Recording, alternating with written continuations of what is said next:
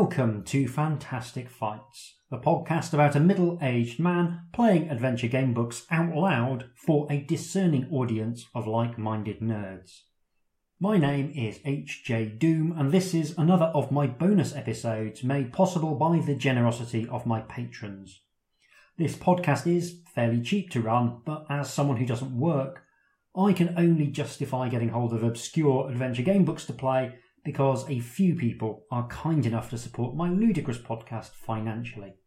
Thanks so much to Zoe and Ray, who make these even sillier episodes possible and ensure that I can keep the main podcast coming out every month.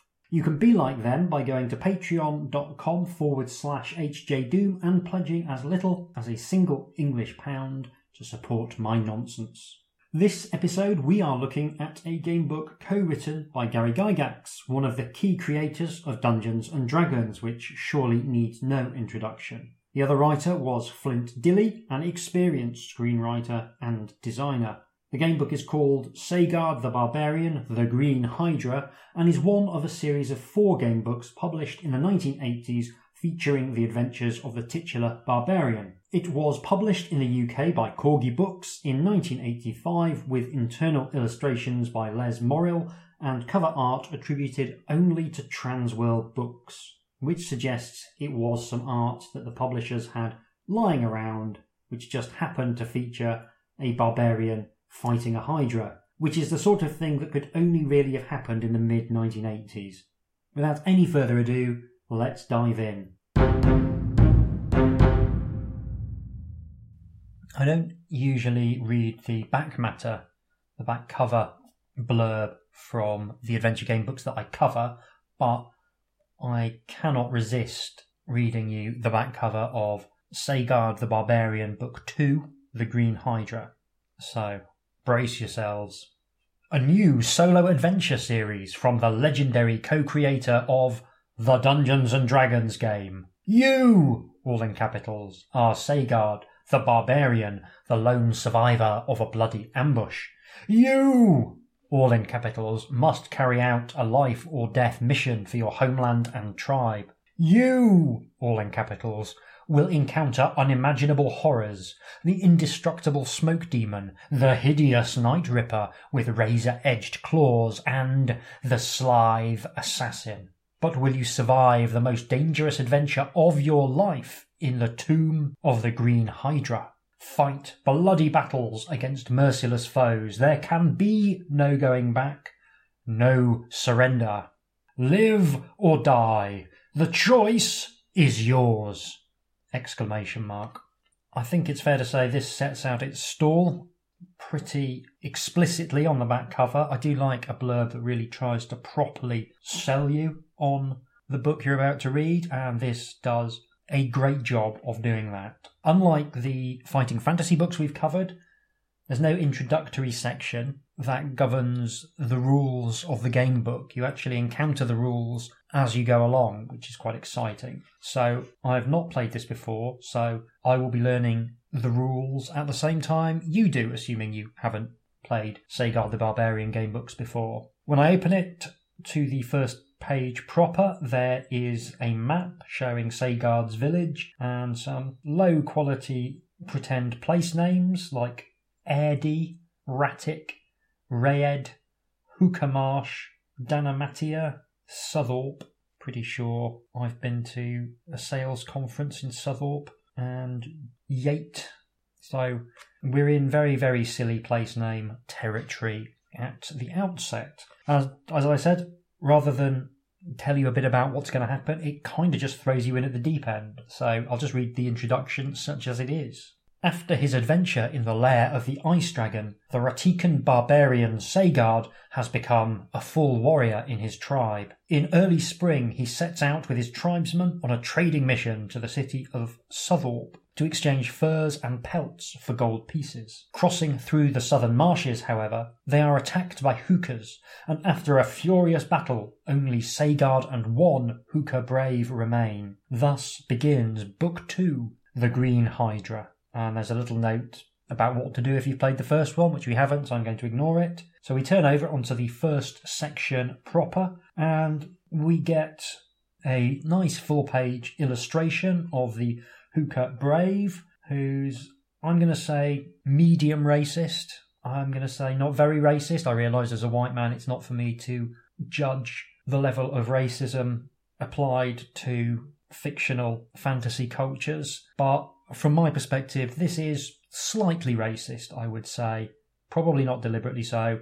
There is a distinct Native American look to the artwork. The brave is coming out of the swamp in a really nice dynamic pose. Actually, it's, it's a nice it's a nice bit of art. And he's got a knife and a spear and braids and feathers in his hair and tribal war paint. That's very much the, the look of the thing. So let's press on. Section 1. A Hooker warrior, his skin emblazoned with war paint, and his feathered spear held high, charges across the murky swamp at you. Holding your sword ready, your steel hewn muscles ache from combat and your heart pounds with rage. If this is your first Heroes Challenge trademark book, turn to the end and read the combat instructions.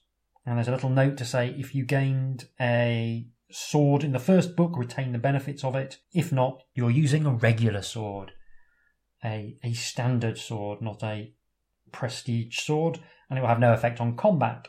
So we've got a little stat block telling me that I'm Sagard level 3 and that the Hooker warrior I'm facing is level 2. So let's have a look at the rules.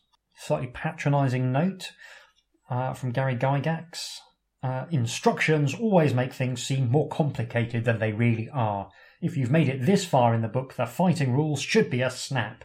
Basically, they are common sense. When in doubt about anything, consider what would really happen.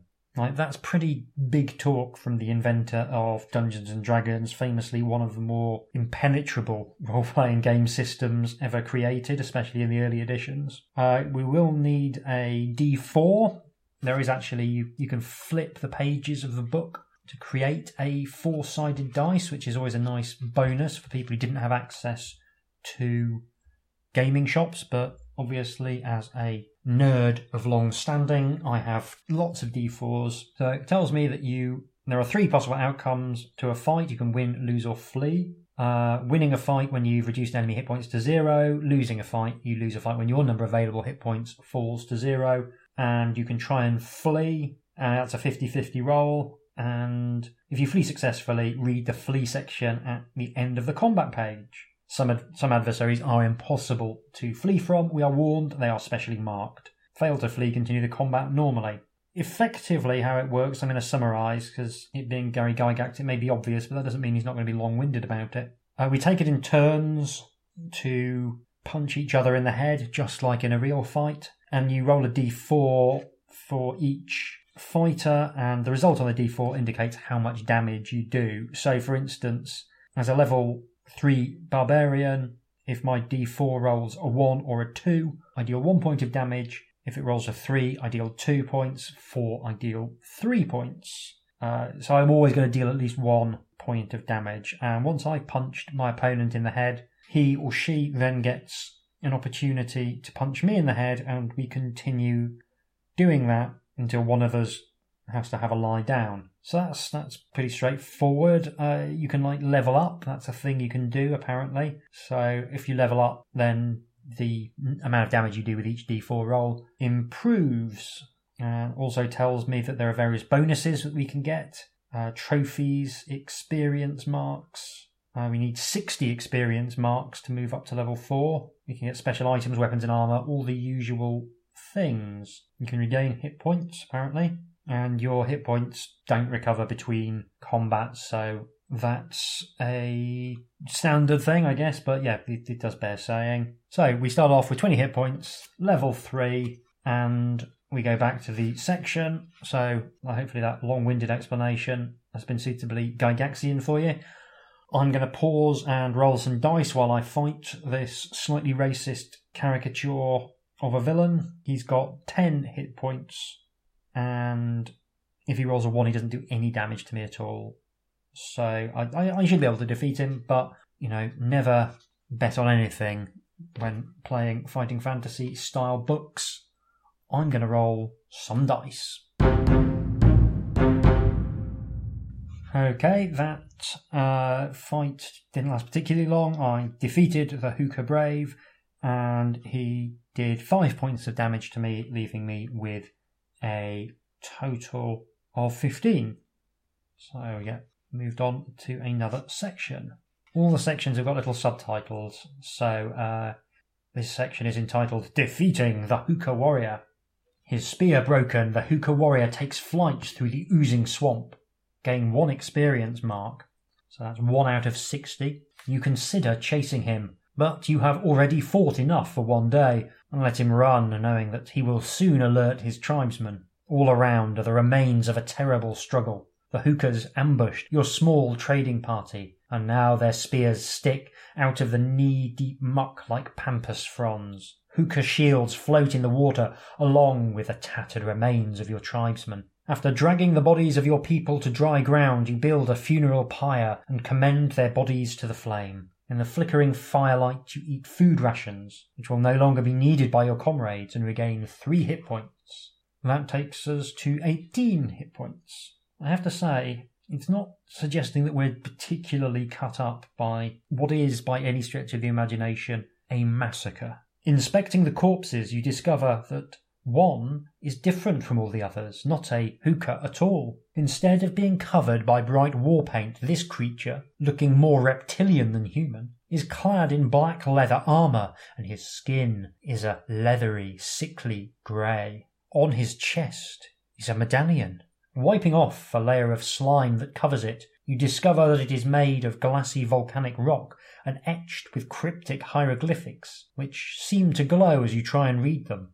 I mean, I think if something seems to glow, it's actually glowing. I'm not sure that seeming to glow is a particularly meaningful way of imagining a thing that is quite clearly actually glowing. Little writing tip there from your old pal HJ Doom. Whenever you find yourself writing the word seem, or it appears, always check whether it's better to just write that the thing actually happens. Taking the medallion as a token of the battle, you slip it around your neck.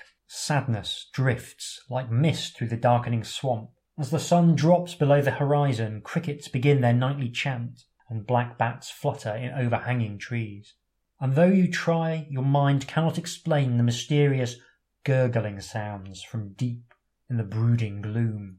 As darkness covers the sky like a veil of death, you search through the pile of goods you have salvaged. You find several gold and silver trinkets which will be worth many gold coins to the traders in Southwarp. You must make a choice. You may either continue on to Southwarp or return to your village.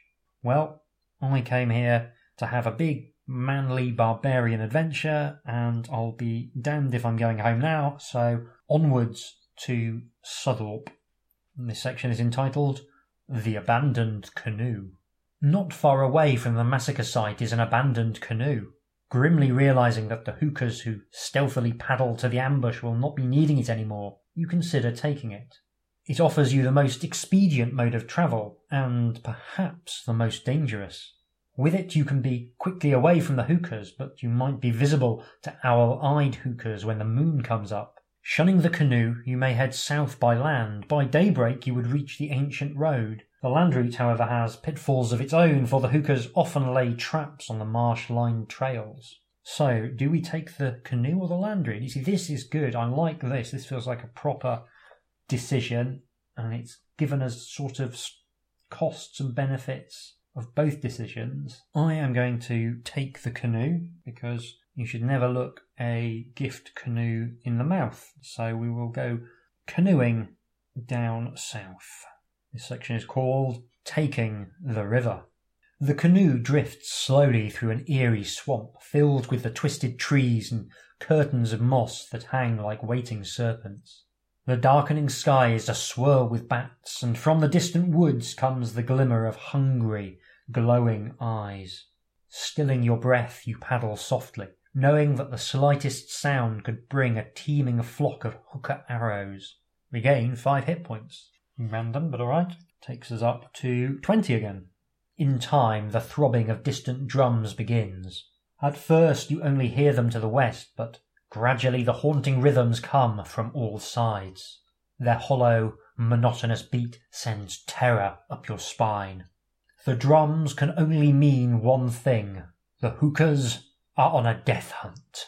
You hear intermittent rustling sounds from the shore, but see nothing.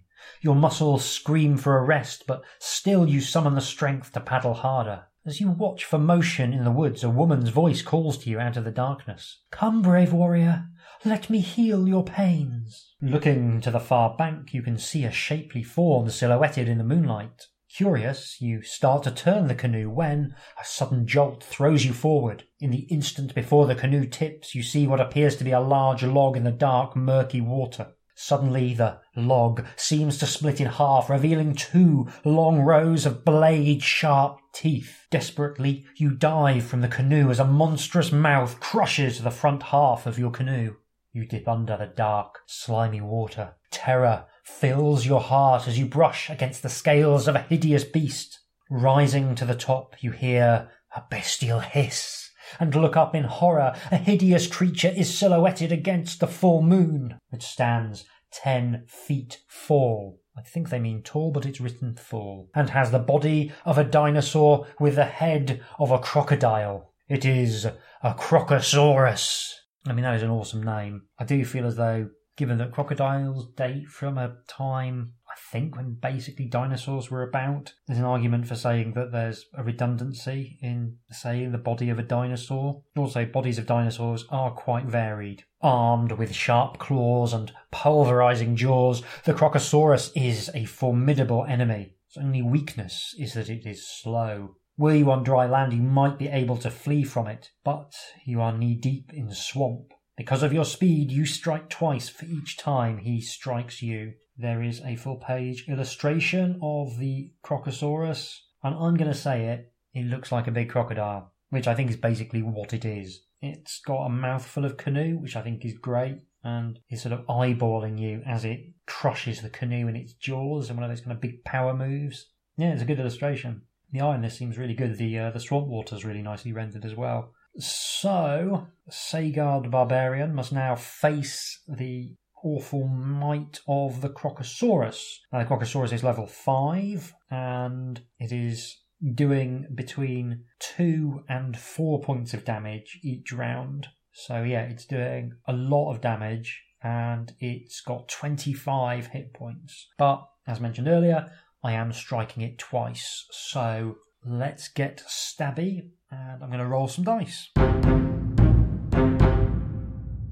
Okay, I have just killed the Crocosaurus, um, despite telling me a couple of sentences ago that I could not flee. Actually, there was an option to flee, and I feel as though actually fleeing from the Crocosaurus might have been the right decision. I did kill it, but I'm down to two hit points on the back of it and I feel as though running away might have been a good a good plan. So yeah, we'll see how the adventure goes from here. Uh, if I was to have died, um, the instruction is just to begin the book again.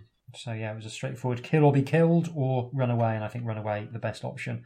So let's move on. Beating the Crocosaurus. The Crocosaurus floats lifelessly, its evil reptilian eyes staring at the moon and its claws twitching. Gain four experience marks. That takes us to five. Washing your blade, you become aware of the bent figure of an old woman holding a lantern and watching you from the shore. Come, my lad, I shall wash your wounds. Do you wish to trust the woman or not?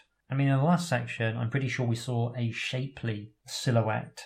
So was she doing some kind of illusion? I mean, she's probably a witch. Let's be honest. She's probably a witch. But on two hit points, I think it's probably worth just risking witch stuff in order to try and get some hit points back. So let's see what happens. The Swamp Woman. Your senses alerted, you step towards the witchy hag. It's a bit rude. Like being old is not a crime. As you reach her, she motions for you to follow her, and you do, your sword drawn. Several hundred yards along a muddy path, you come to her shed, fashioned of many small trees, all bent to form a roof and walls. Carefully, you enter the sparsely furnished hut. For generations, the Crocosaurus has preyed upon all who come into this part of the woods. Even the hookers yield this place to him. Only I escaped his wrath because it used me as bait. I could not count the number of men I have lured to their deaths on the river over the centuries. She laughs strangely. For though it is hard to believe this wrinkled face was once young and beautiful, I find it straightforward to believe that someone who's old might have once been beautiful. That is a thing that's within my gift. I think it's because I understand that anyone who is beautiful now will, assuming they don't die, become old and wrinkled fairly inevitably. It's not like it's an option. As she speaks, she rubs you with an ointment and your pain subsides. As you heal, your eyes grow heavy. The gates of sleep begin to swing closed and the ravages of time melt from the hag's face. A decade recedes each minute until she becomes the young and beautiful vision you saw on the shore. As you reach for her, she lifts her hand to your eyes and says, Sleep for now, Ratican and she lowers your eyelids. You fall into a deep sleep, regain all your hit points. Get in. When you awake in the morning, she is gone.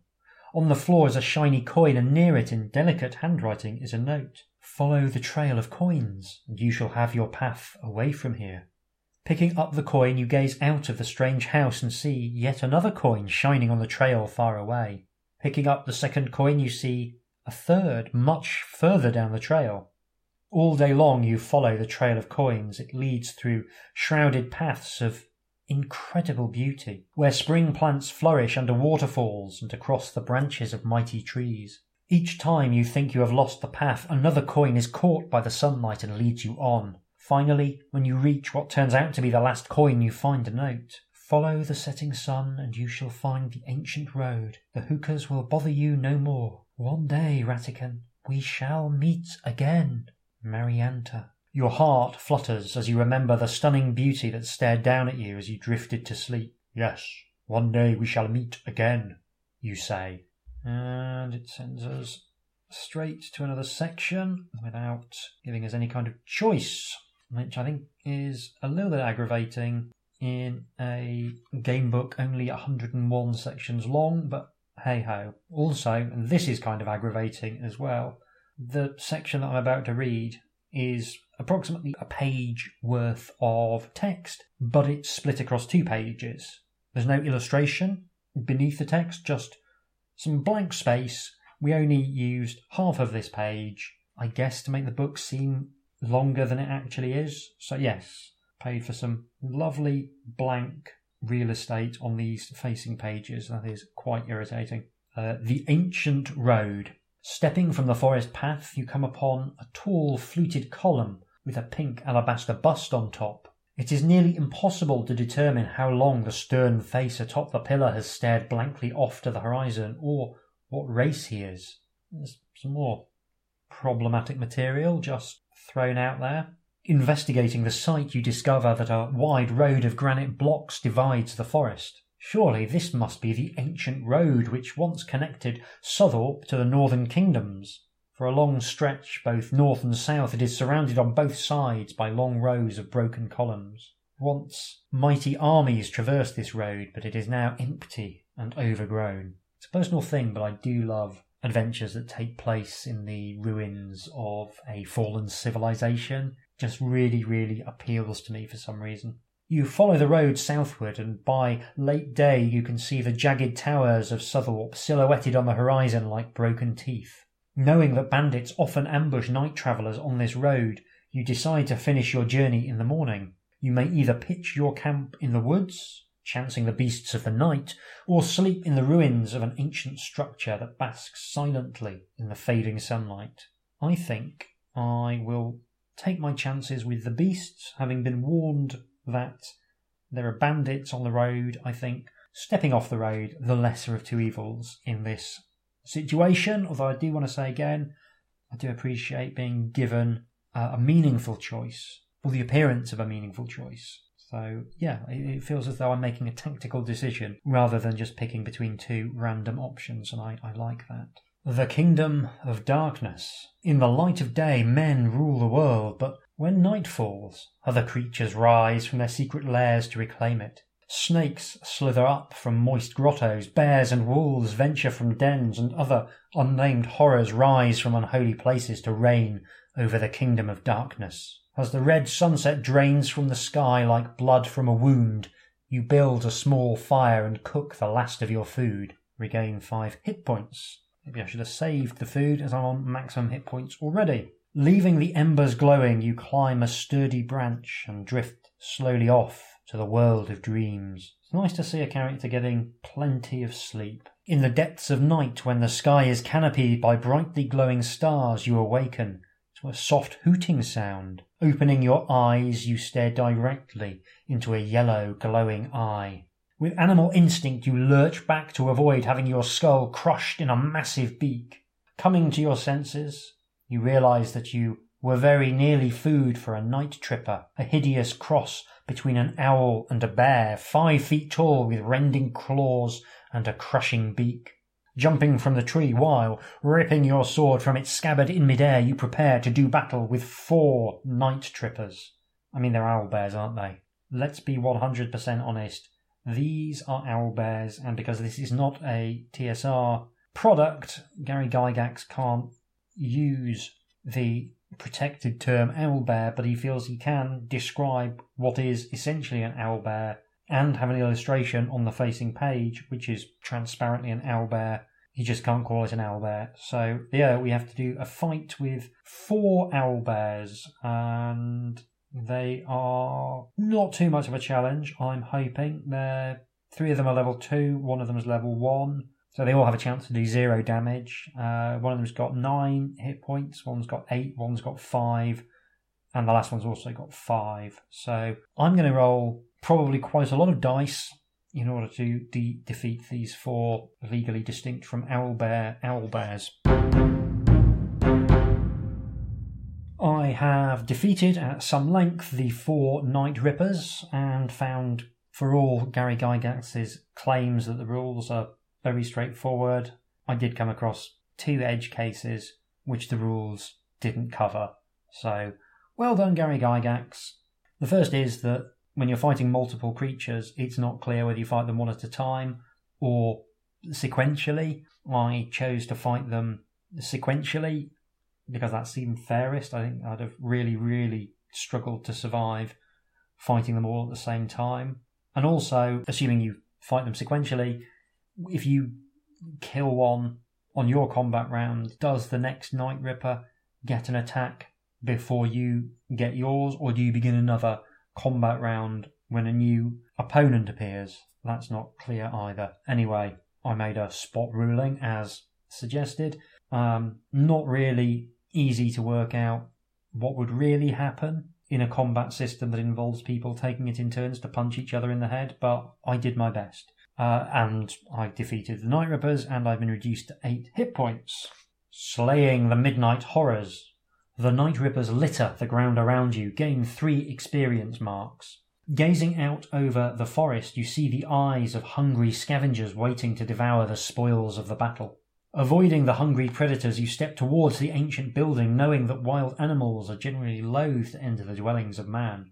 Entering the ancient structure, you note a strange, unearthly glow surrounding the ancient stones. In the moonlight, it is clear that you have entered the ruins of a temple of some long forgotten religion. The roof, cracked in the centre and letting in a jagged shaft of crystal moonlight, is supported by high, vaulted arches of cut stone. You shudder as you observe that the marble floor is littered with the remnants of broken idols of one-eyed gods, multi-armed goddesses and cloven-hoofed demons.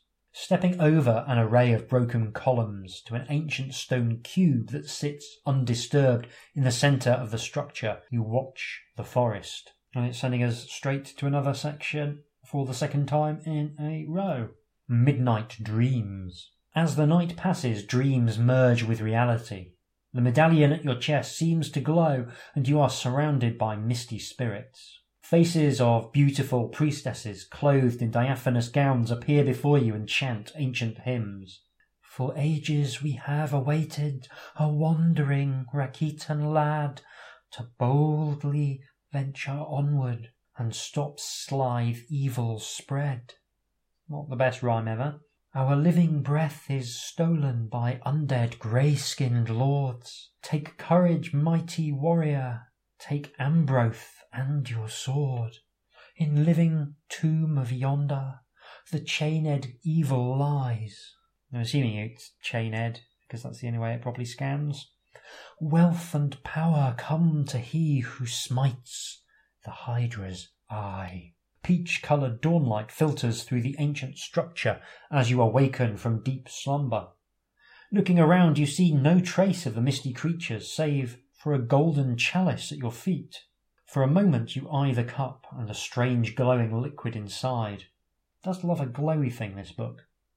The liquid is ambroth, an ancient potion associated with luck. Lifting the cup to your lips, you sip. Strength and spirit luck fill your body. Return to full hit points. Spirit luck will save you from death. Once in the course of battle, you may return to full hit points to save yourself. Mark this on your status chart. I'm enjoying these closely resembling but legally distinct from Dungeons and Dragons names like status chart for character sheet and experience marks rather than experience points. It's got a, a pleasant off brand feel to it. Very much the supermarket own brand cola of the uh, gamebook world, this. Trek to Southorpe. Journeying to the city, you contemplate your dream of the night before. You are vexed. You have never heard of the Hydra, but the dream seemed real, and had there been no spirits, there would have been no Ambroth. By late afternoon, you reach the decaying city of Southorpe. Once, Southorpe was a powerful walled city capital of an important kingdom, but a Davinian invasion has left it a city of broken granite, shattered towers, and crippled men. Stepping down an elaborate maze of narrow, rubble strewn cobblestone streets, you are astonished by the great array of people, for you have never been to a city before. Though destroyed in spirit, the city bustles with commerce. Peasants shuffle down the streets carrying burdens. Young girls sell fruit and dried beef. Yatian tradesmen in small carts shout as they whip their oxen. Gaudily dressed vixens beckon from alleyways, and tattered beggars with stumps for arms and legs beg for arms. As you have no map, you enlist the aid of an olive skinned boy from the southern Gyptic deserts to help you for the price of a small hukka trinket. As you near the shop of Chaga the trader, the young boy whispers to you, Chaga is a fair trader. Do not refuse his price. Chaga's shop is dark and dingy and laden with goods, most of which appear to have been left behind from the war. Battered helmets, scarred swords, and ripped chainmail hang on the wall, while crude goblets and miscellaneous utensils are piled in unsightly heaps about the floor. At the large table in the centre of the shop, several men play games with dice. Upon seeing your mud spattered garb, they eye you with ill concealed contempt. It's like they've met me. Chaga the trader, a dun coloured Hitaxian wearing a dust coloured cape and a patch over one eye, sits on a high chair behind the long counter. He does love telling me what race people are. It's a, it's a unusual and slightly off putting preoccupation in this day and age. I mean, it's nice that they've created a multicultural world and are populating it with people from different parts of that world.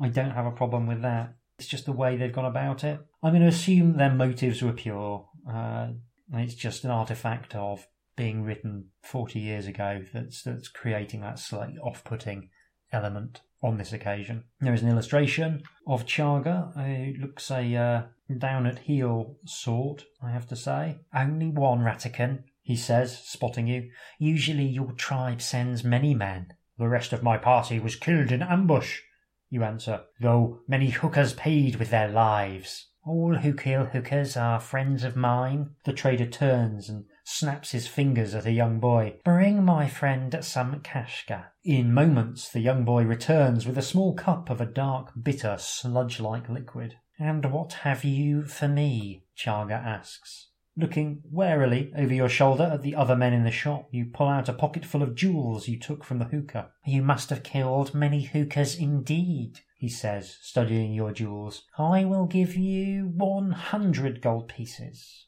They are worth one hundred and fifty, you say. At this there is a rustling about the shop. You turn to see all eyes upon you. As you are young, I will tell you this only once, so listen well. Chaga makes only one offer, and that offer is taken. At this point, you can either take his offer or you can refuse it. Well, I'm going to take his offer because the young lad told me that the offer's always fair, and if you can't trust a street urchin, who can you trust? So I will take his offer and avoid further bloodshed.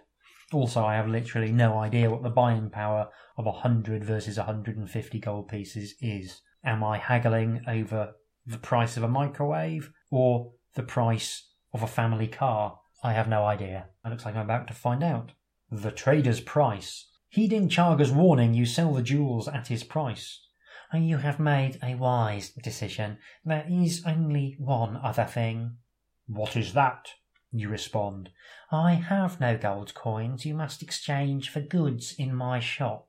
Looking around the shop, you see that all of the items are grossly overpriced. For your 100 gold pieces, you would only be able to buy a small leather jerkin and a ration kit with food to last you for a few days with 20 gold pieces left over. While you contemplate, you notice that the other five men in the shop are taking particular interest in your decision. Uh, do you want to still accept his offer, or do you want to change your mind? Well, I'm going to change my mind.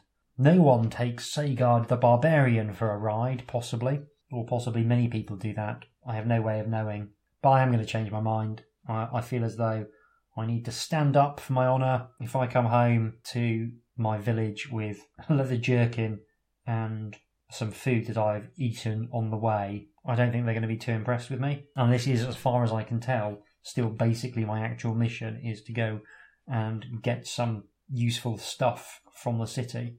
So yeah, we're going to change our mind. In defiance of Chaga's warning, indignant, you swoop the jewels into your pocket.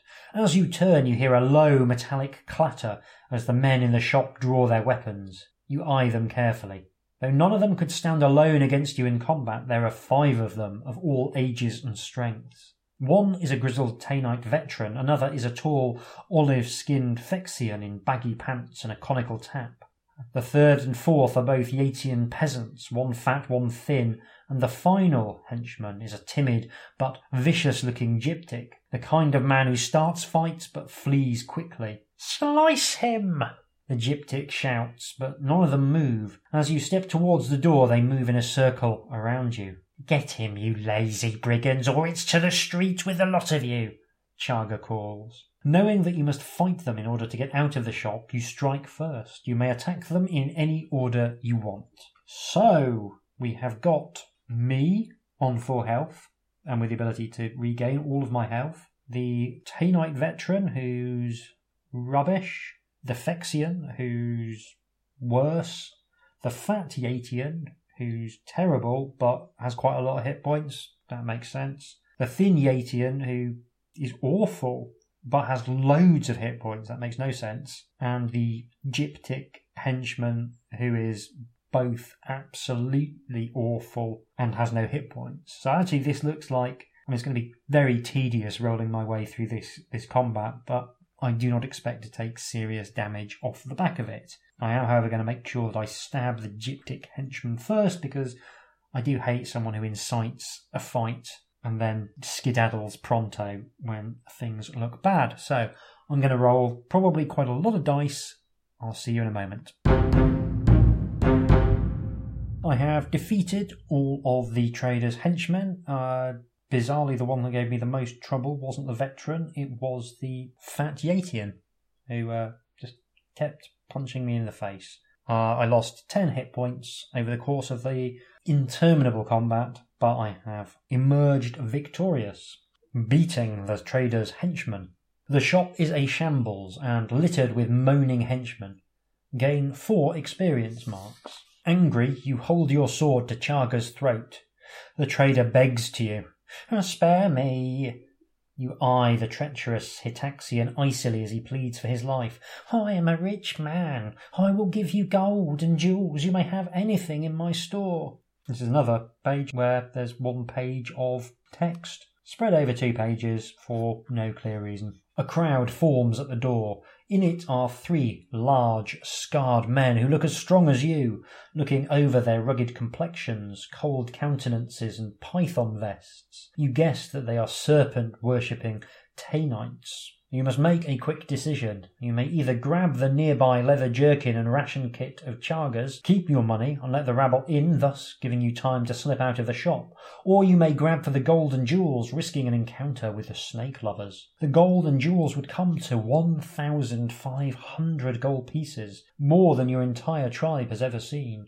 Do you want to take the money? Or do you want to try for the jewels? I'm going to try for the jewels because like it's an adventure. Coming back, as I said before, with everyone dead and like Primark's finest leather vest doesn't strike me as a particularly impressive way to come home. So I'm going to take a chance on the golden jewels, even though I am literally dreading the prospect of having to do another fight. Hmm, this doesn't bode well. Greedier than the greedy man.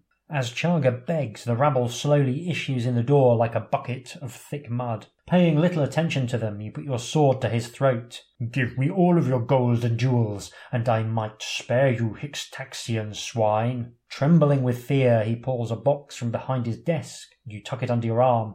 You turn to see the three Tainite thieves rush towards you. You will have to be very lucky to survive this one. They strike first. You must flip a one to flee or roll a one.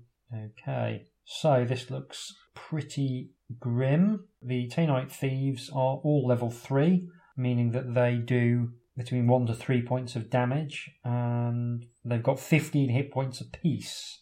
So I'm just doing a little bit of mental calculation. So I've got a minimum of 15 rounds to face. Now that's if I do massive, if I do maximum damage every single attack that will be 15 rounds of combat, meaning that I will take a minimum of 15 hit points. I've got 10, and I can fill up my, my life bar, my hit points again with the spirit luck. I think I'm going to die, but I also think I'm going to roll some dice. Actually, what I'm going to try and do is just flee every round, I think that's the sensible thing to do in this situation is just try and make it out of there. Yeah, that's what we're going to do. So I'm going to roll some dice, hopefully not too many dice, and try and scarper. Okay, I successfully ran away by a like a big scaredy cat, and I was reduced to three hit points, and then I used my spirit luck to get myself back to 20, and then, as luck would have it, I escaped on the same round that I used my spirit luck. So I've moved on to a section entitled A Costly Escape. Knowing that you cannot win, you dash out of the shop, throwing the jewels behind you. The men whose greed is surpassed by nothing in the realm forget you and fight each other for the jewels. For your battle, you are by a small degree wiser. Gain one experience mark.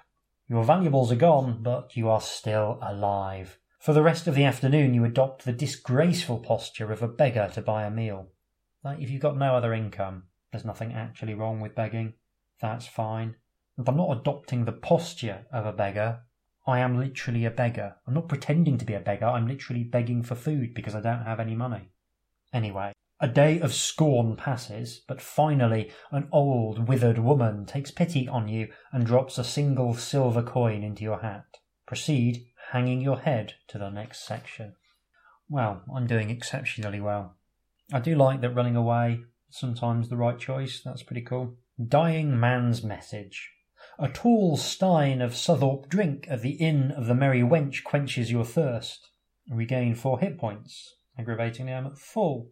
Through a halo of acrid smoke, you watch the night people of Southwarp. Steely eyed Hitaxian gamblers shake dice. Laughing Chandonese musicians pluck exotic harps, strum strange instruments, and beat on tropical drums. Wide mouthed braggarts of all races quaff drinks and tell tall tales, while lusty gyptic dancers perform on thick oak tables. So there's a, an image of the Inn of the Merry Wench, and it's fine. Yeah, it's a sort of riot of, of somewhat exotic types, but not as bad as you might have feared from the description. Your eyes settle on an extraordinary girl atop the minstrel's gallery. She wears a sky coloured gown, and the smoky haze of the inn forms a halo around her cascading river of golden hair. Set high in her perfectly chiselled face are translucent blue eyes which radiate both strength and adventure. Quickly, you step across the floor of the inn to introduce yourself, but before you can catch her eye, she has vanished like an apparition. Stepping outside for a breath of fresh air, you hear footsteps. In moments, you hear laboured breathing, and a fleeing figure painfully shambles up the cobblestone steps. As he draws closer, you can see that his face is twisted in a desperate grimace. Before the grotesque figure reaches you, he drops to the ground. Tossing your drinking glass aside, you rush to the collapsed figure. It is an old man dressed in ornate robes and clutching a scroll in his bent fingers. Blood flows from his mouth and a glass dagger protrudes from his back. As you bend down, he speaks to you through bloody lips. Take this, my son, and give it to Quetzalcoatl. With surprising strength, he thrusts the scroll into your hand and lets out a loud gasp as his eyes flicker with terrible intensity. Blessed be you if you succeed. Cursed be you if you fail. His final message delivered, his voice dies, his eyes glaze over, and, beyond pain, his head cracks on the cobblestone. As you close his eyelids, you sense the presence of evil and look up. A Slithe assassin, dressed in black, with a face both skeletal and reptilian, stands over you. From behind shining teeth and a long, vivid reptilian tongue, a raspy voice croaks, Give me the scroll, Ratican fool! Though you have no intention of letting him keep the scroll, you are of two minds as to how to stop him. You can attack him, hoping to surprise him, or give him the scroll in the hope of ambushing him. I feel like maybe the straight attack is the better plan, but the scope for giving him the scroll in the hope of ambushing him going humorously wrong is just too strong. Like I give him the scroll, he like vanishes in a puff of smoke, and I'm there going, "Well, that was a silly thing to do." But I do want to find out what happens if you give him the scroll in hope of ambushing him. Stalking the assassin. Reluctantly, you hand the scroll to the sly assassin.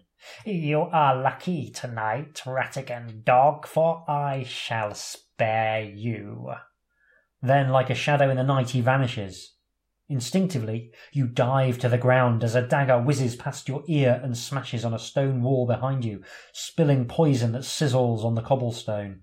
Leaping to your feet, you set out after the assassin. So, I correctly predicted what was going to happen if I gave him the scroll, which is cold comfort because He's now got the scroll, and I'm having to chase him. Growing up in Ratican forests endowed you with climbing skills which would amaze a city dweller. Thus it is with great ease that you scale the side of the Inn of the Merry Wench.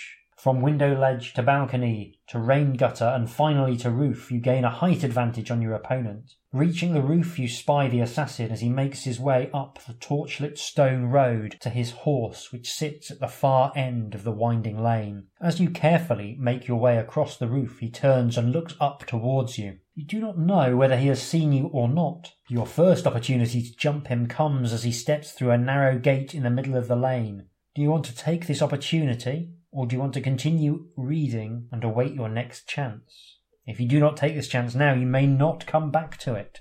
So I do have a chance to ambush him after all. That's a clever thing. I do like the idea of giving you multiple options for an ambush. I'm going to take the first option to do a big stab. Jumping the Slithe Assassin.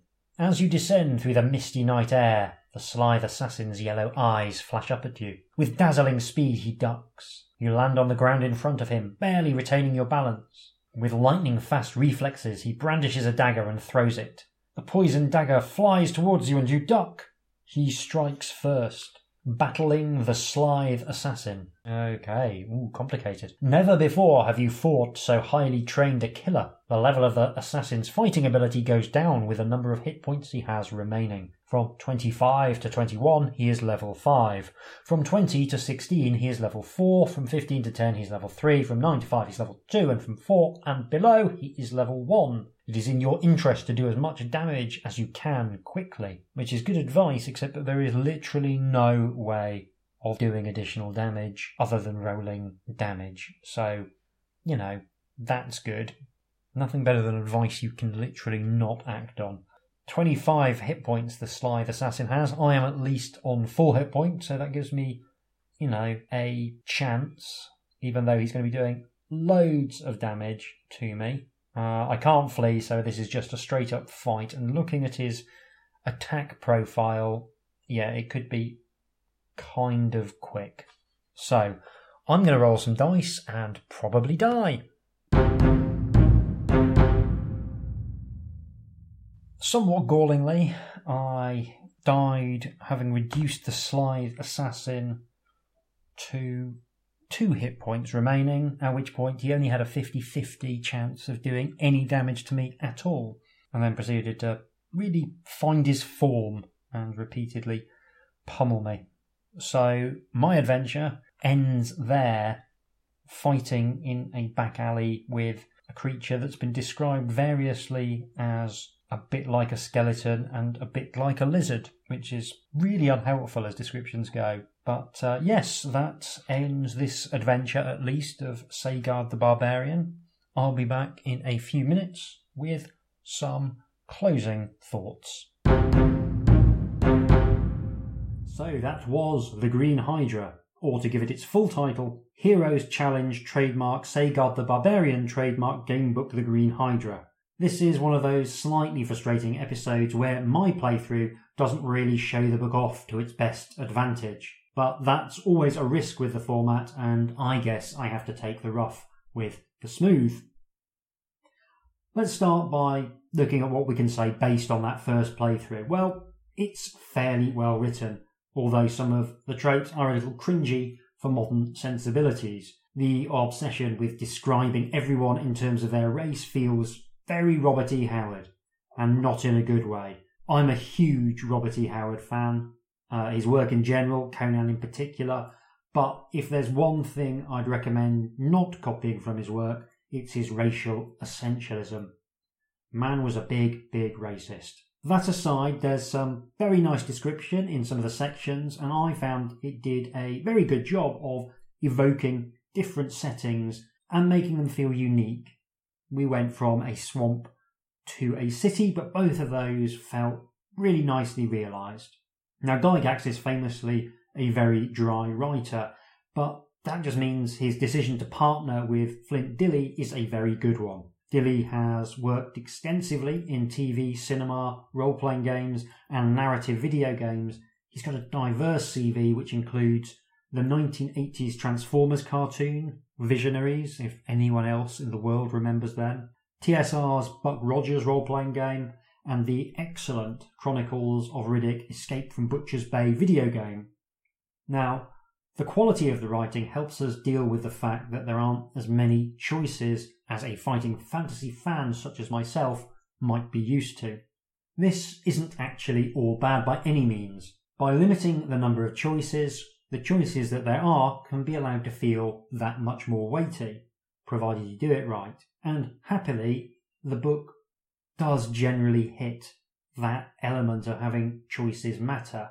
It doesn't always give you an option, but when it does, the choice has some heft to it and the decisions feel as though they've got consequences. Fewer encounters, but there isn't much in the way of filler.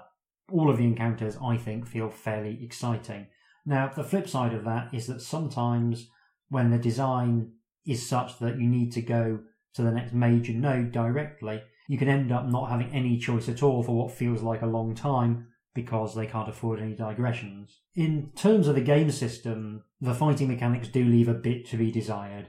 They don't really pop, and fights end up feeling very attritional as the fighters take it in turns to knock lumps off one another until one of them goes down. That attritional element makes it hard to actually balance the fights because so much depends on your health. Unlike a fighting fantasy book, which is obviously a more random combat system, there's this grinding inevitability to taking damage, and the book sort of solves it by giving you your life back left, right, and centre, and that means that the fights are balanced basically for having full or very near full health.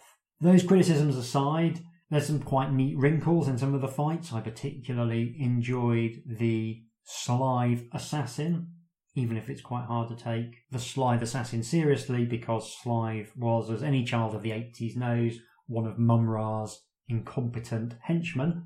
But I like the idea that it got easier as it went along, and there was a sense that once you got past those early flurry, you might just be okay, even though I, of course, wasn't. I do also really like that running away is a realistic and viable option in multiple fights, which is very rarely the case in fighting fantasy. That sense of cutting your losses and running, that I really like. And knowing that there's the possibility for getting your health back quite frequently makes it easier to make that call to try and get out and fight another day. There's even spot rules for a mass battle in one of the early sections, which we obviously didn't get to see. And that's mechanically quite dull, but conceptually quite exciting, and I did enjoy it. Now, we're also, for better or worse, given a named character in this story rather than the blank canvas preferred by fighting fantasy. This is sometimes a good thing. It's less galling to be told what decisions your character makes when there is that degree of separation between you and your character. However, there are some drawbacks. By casting you as this barbarian, you make a lot of assumptions about the kind of character that your readership will be able to engage with, and I think it assumes that they're going to be white, male, and heterosexual. Now, in 1985, that's probably the bulk of their target audience, but of course, one reason why role playing was largely white, male, and heterosexual in the 1980s is that the material was aimed squarely at that demographic, it becomes a self fulfilling prophecy. Fighting fantasy wasn't much better. You could travel a long way around the lands of fighting fantasy before you actually meet a lady, but at least it didn't cram you into that neat box at the start. I also don't feel as though the story made as much out of the fact that your character is this Conan style barbarian as maybe it could have done. I feel like rewarding you for doing bull-headed and stupid things a bit more often might have been fun. But that's by the by. Now moving on to the elements I didn't really didn't get to cover, there's a big one, and that's that this book finishes with a dungeon. It's the last big set piece. And it does the dungeon very differently. Rather than a series of choices, you get a map of the dungeon, which is suitably maze like and labelled with a bunch of letters. You then draw a line from the entrance, and as you come to a letter, you go to the appropriate section, read it, and then return to the maze when you've done. And this works surprisingly well and conveys a sense of a twisting labyrinth in an economical way without needing to write endless more or less identical passages. The sections are labelled with letters, but early on you get access to a version of the map, but it's in code. And if you can break the code, then you'll know which sections are vital to your mission and be able to plot the correct course through the dungeon, which is a really, really nifty approach and probably the, the best single design decision in the entire gamebook. I'm sad that we didn't get to experience it on the playthrough, but trust me, it does play remarkably well.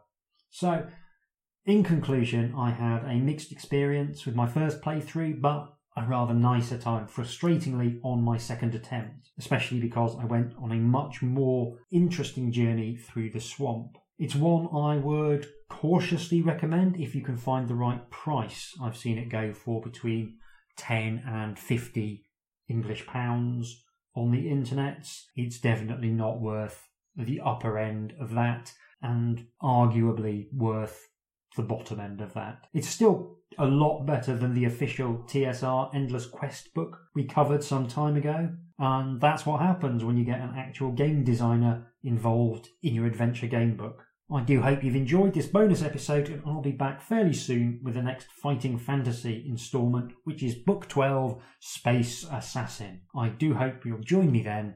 Take care.